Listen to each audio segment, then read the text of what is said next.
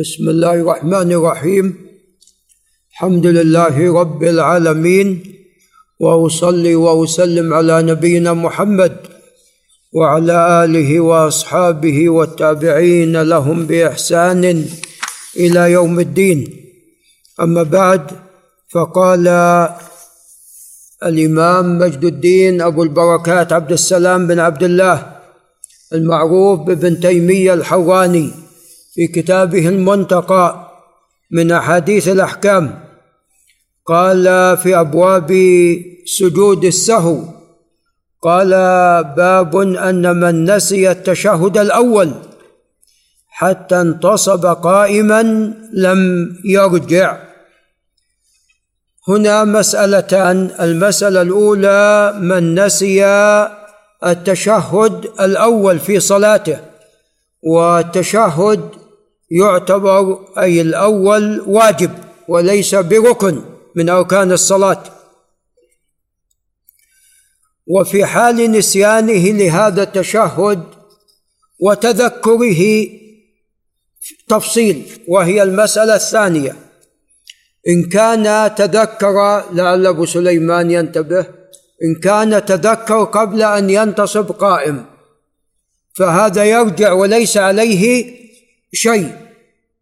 هذا يرجع وليس عليه شيء ليس عليه سجود سهو. وأما إذا انتصب قائما فهنا يستمر ولا ولا يرجع ولكن يسجد للسهو قبل أن يسلم. هذه هي السنة يسجد للسهو قبل السلام. واعني هذه هي السنة أي أي السجود يكون قبل السلام. نعم أي السجود يكون قبل السلام. اذا علم أن التذكر تذكر هذا التشهد إما أن يكون بعد أن انتصب قائما فهذا لا يرجع ويستمر في صلاته ويسجد للسهو قبل السلام. وإما قبل أن يستتم قائما. فهذا يرجع وليس عليه سجود. قال عن ابن بحينة وهو عبد الله ابن مالك ابن بحينة الأزدي نعم وهو صحابي رضي الله عنه أن النبي صلى الله عليه وسلم قيل أن بحينة أمه أو جدته. أن النبي صلى الله عليه وسلم صلى فقام في الركعتين فسبحوا به. قالوا سبحان الله. فمضى. فلما فرغ من صلاته سجد سجدتين ثم سلم. رواه النسائي. وهذا في الصحيح. قال وعن زياد بن علاقة قال صلى بنا المغيرة بن شعبة رضي الله عنه. فلما صلى الثقفي فلما صلى ركعتين قام ولم يجلس فسبح به من خلفه نسي قام. فأشار إليهم. يعني تابعوني استمروا. أن قوموا. فلما فرغ من صلاته سلم. طبعا الإشارة التي تفهم لا تؤثر على الصلاة. نعم لا تؤثر على الصلاة. أنت تصلي وقال لك شخص هل فلان موجود؟ فقلت لا. يعني أشرت بيدك صلاتك صحيحة وليس فيها شيء. ويحكى ذكر أبو محمد بن حزم فيما اظن في المحلى أن الصحابة أحيانا في صلاة النافلة يأتي من يتحاكم إليهم يعني مسألة خفيفة فيحكمون وهم في الصلاة يعني يشيرون أن الحق مع فلان أو مع فلان نعم أو هذا الشيء مثلا خطأ فيشير إلى أنه خطأ نعم. أو طبعا يعني يقرأ من القرآن الكريم ما فيه إشارة إلى جواب هذا الشخص أو تنبيه لهذا الشخص. هذا بارك الله فيكم. يعني شخص يرد على الإمام وشوش عليه. فقال أحد المأمومين كلا لا تطعه واسجد واقترب. نعم لا تطع هذا يشوش عليك ترى خطأ. نعم. فالإشارة المفهمة ليس فيها شيء. نعم. وأما الكلام فالأصل أنه يبطل الصلاة إلا في حال كما تقدم الاضطرار.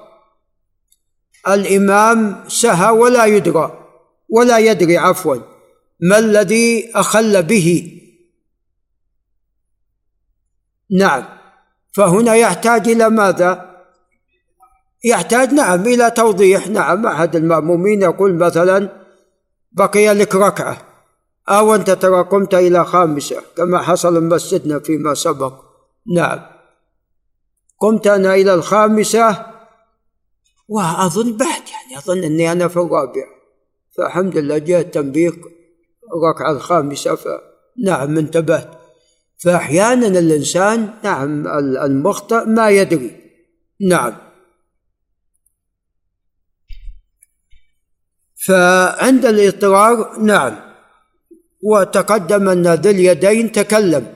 تكلم فقال يا رسول الله أقو أقو أقو نعم. أقصرت الصلاة أم نسيت؟ قال لم تقصر ولم أنسى. قال لا بل نسيت.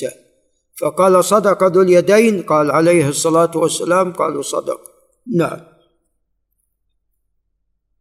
فقام وأتى بركعتين عليه الصلاة والسلام ثم سلم ثم سجد للسهو. نعم. قال فأشار إليهم أن قوموا. فلما فرغ من صلاته سلم. وهذه الإشارة أنت الإمام قد يحتاج إليها. نعم. لعل الشيخ طلال ينتبه. أنت صليت أربع ركعات. وعندما ركعت ورفعت يعني بعدين تذكرت أن أحد الركعات لم تقرأ فيها الفاتحة في سرية في سرية لم تقرأ الفاتحة في السرية. المأمومين يقولون أنت في الرابعة. فماذا تفعل؟ تقول أنا ترى نسيت؟ نعم أنت تصلي فتؤشر لهم.